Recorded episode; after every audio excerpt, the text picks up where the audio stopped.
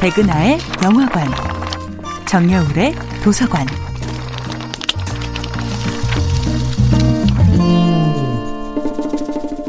안녕하세요. 여러분과 아름답고 풍요로운 책 이야기를 나누고 있는 작가 정여울입니다.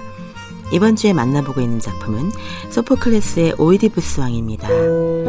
아들이 죽은 줄로만 알고 이제 날 죽일 사람은 없다고 위안하며 지냈던 라이오스는 여행 중에 만난 낯선 젊은이 오이디푸스의 분노를 자극하여 죽임을 당하고 맙니다. 라이오스의 수행원이 찌른 칼에 오이디푸스가 타고 있던 말이 죽자 오이디푸스는 분노를 이기지 못해 라이오스 일행을 살해한 것입니다. 오이디푸스를 가로막는 단 하나의 장애물, 라이오스가 사라지자 그의 삶은 승승장구의 연속이었습니다. 하지만 테베에 무시무시한 전염병이 돌면서 오이디푸스의 시련이 시작됩니다. 전염병으로 점점 폐허가 되어가는 테베를 구하기 위해 오이디푸스는 라이오스의 저주를 풀기로 합니다.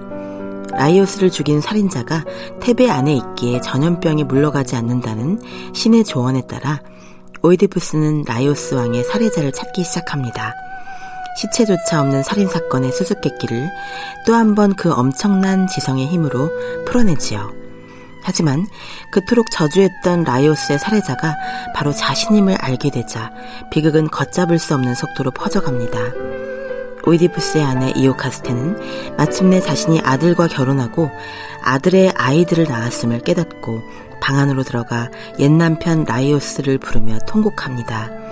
이오카스테는 이미 오래전 성장이 된 라이오스를 부르며 옛날 그와 나누던 사랑을 떠올렸습니다. 그 깨달음은 너무도 고통스러웠지요. 그녀는 아들과 관계하여 저주받은 자식을 낳았습니다. 하나의 침대에서 남편에게서 남편을, 자식에게서 자식을 낳았던 것입니다. 이오카스테가 절망으로 탄식하며 스스로 목숨을 끊은 것을 아직 모르고 있던 오이디푸스는 그녀를 애타게 찾습니다. 하지만 오이디푸스가 아내를 찾았을 때 그녀는 이미 세상을 떠난 뒤였습니다. 오이디푸스는 사랑하는 아내이자 이제야 드디어 찾아낸 생모를 끌어안고 울부짖으며 이오카스테의 옷에서 황금핀을 빼내 자신의 두 눈을 미친 듯이 찌릅니다. 오이디푸스가 꿈꾸는 모든 사랑의 유일한 해답이었던 이오카스테. 그 비극의 무게를 견디지 못한 이오카스테의 시신을 품에 안고 피를 철철 흘리는 오이디푸스를 바라보며 당시 그리스 사람들은 얼마나 많은 충격과 공포의 눈물을 흘렸을까요? 정야울의 도서관이었습니다.